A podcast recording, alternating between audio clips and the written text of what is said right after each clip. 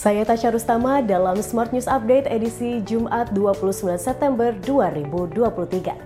Smart listeners, Menteri Koperasi dan UKM Teten Mas Duki mengungkapkan sudah saatnya pemerintah untuk mengatur ulang tata kelola transaksi penjualan secara daring sebab menurutnya penghasilan atau revenue transaksi online lebih dirasakan oleh negara asing.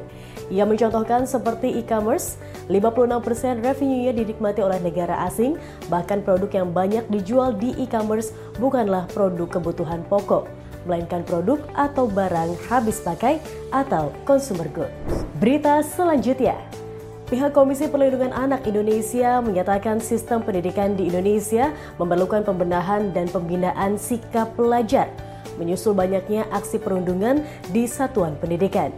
Komisioner KPAI Aris Adi menilai struktur kurikulum yang berkaitan dengan penguatan sikap dan karakter perlu diperkuat.